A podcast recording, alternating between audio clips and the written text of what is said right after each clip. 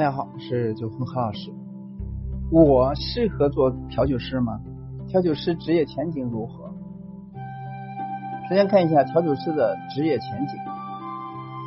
近来了，在网络上很多学生呢在咨询，比如说调酒师的职业前景如何这个问题，回答的不够详尽。之前呢也写过相关的文章，今天呢啊，在以前下当下市场和自己之前回答的做一个整理，给这个问题的做一个相对深入的解答。开始呢，我可以先为大家说明，现在呢中国的调酒师行业呢前景很好。下面呢我会对此命题的做一个个人的分析，所以呢呃个人看法而已，大家呢。嗯，捡拾适合自己的看就可以。调酒师呢是在酒吧工作的职业，那么酒吧呢是晚上营业的商业场合。同时呢，这个职业呢在目前的中国来讲还是比较啊看颜值和外形的。所以呢，我要说先说的是，男身高一米七，勉强可以入行。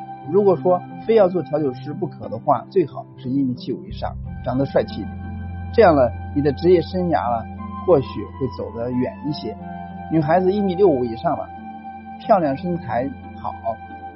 因为呢，目前呢，中国的餐饮服务行业还是相对年轻化，还是看脸的，所以呢，长得好确实有优势。当然呢，不是长得好就能做得好。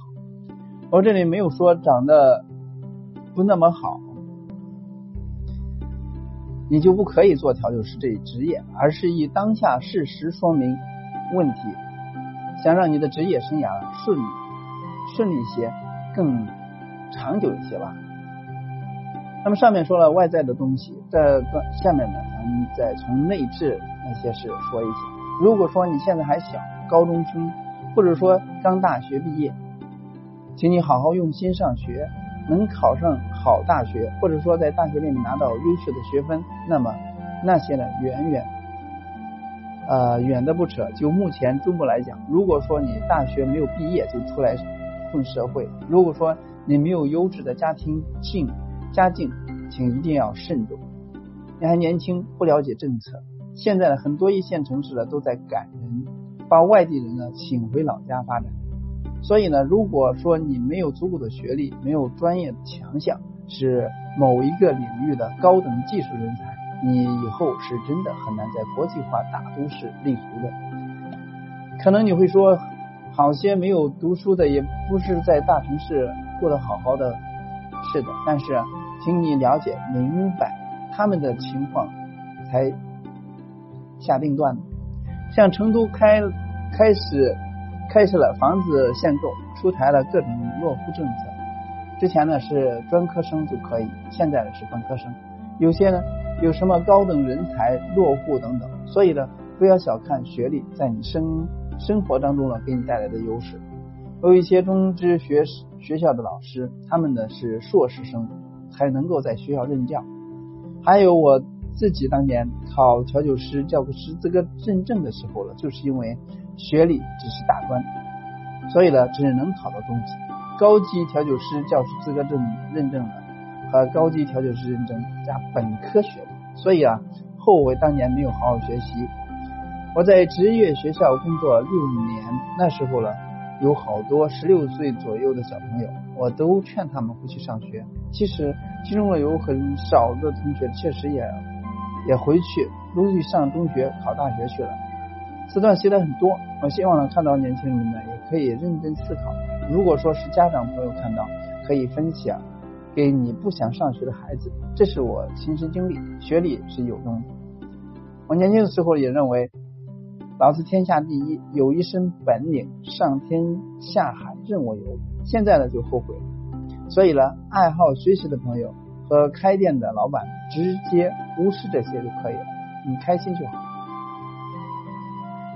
现在来说，现在来说工作，那上文呢就说晚上经营业的酒吧，所以呢调酒师就得晚上上班，所以你得认真思考，你能否多呃能否多年如一日的坚持晚上工作？你会不会为你的家人带去影响？作为做一个活人。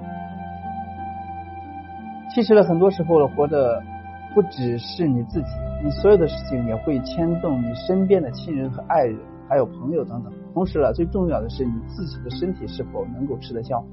我要说明一点，喜欢晚上出去玩和晚上工作是两码事，你不混为一谈，不能混为一谈。你消费和你服务与消费者的心理以及生理状态都是两面的。如果说你身体可以，你的家人也会支持你。你确实很喜欢调酒，那么你可以去做，不要有其他顾虑，认真用心去做调酒就可以了。从二零零九年五月做培训至今呢，微信、微博里边有许多调酒师朋友，那么自己以前也在行业中工作，调酒师的工作真实真实面的，并不是大家看到的图片那么光彩照人，那些烦恼、孤独、无助是很多人看不到。所谓的光彩照人，就是大家会觉得调酒师天天与漂亮的妹子、帅气的型男为伍，花天酒地，各种高级场合，各种高级定制派对，感觉拥有世界上所有最好的东西。你所看到的这些的也是存在的，但这些并非日常。调酒师的常态是头脑不清晰。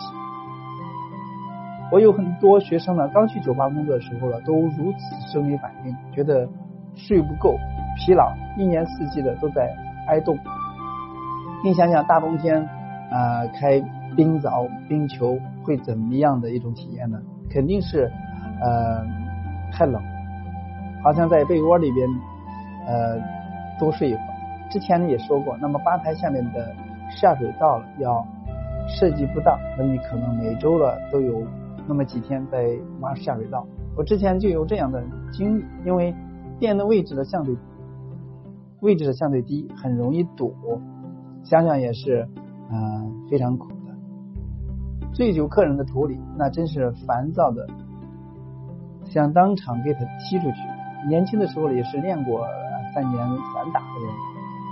还有就是客人的呕吐物，真是百味难解啊。比起你调酒如何去体验酸甜，什么层次或者是复杂性要生猛的多。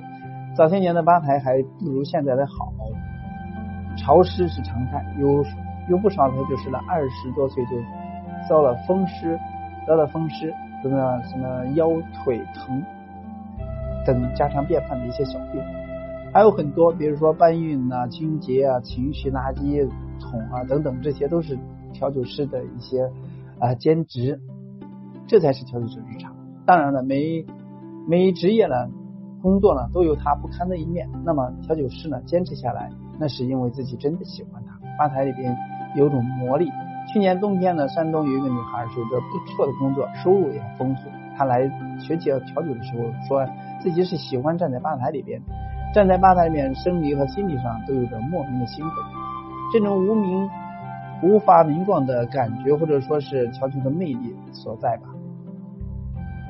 要是会有孤独和无助，天天与美女和型男谈天说地，举杯对欢。其实，其实他们大家想，呃，其实其他大家想想，调酒师上班了，那么家人呢睡觉，调酒师下班了，家人上班了。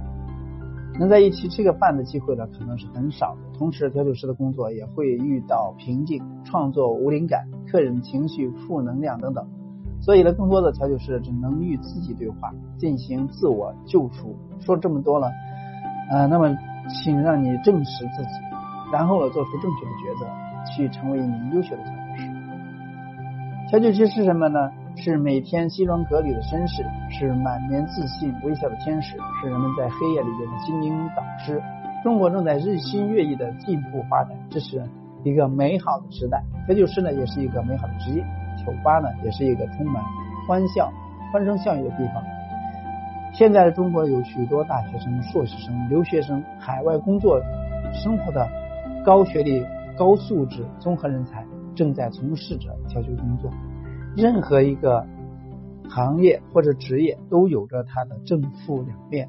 当你用心付出，你也将成为一个光彩多人的调酒师，有着丰富的收入、健康的生活状态、美满的家庭、生命不止、奋斗不息。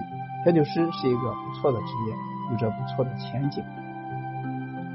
啰啰嗦嗦的，只是介绍了一个调酒师这个职业，他的从事状况以及它的发展前景，希望给大家有所感悟。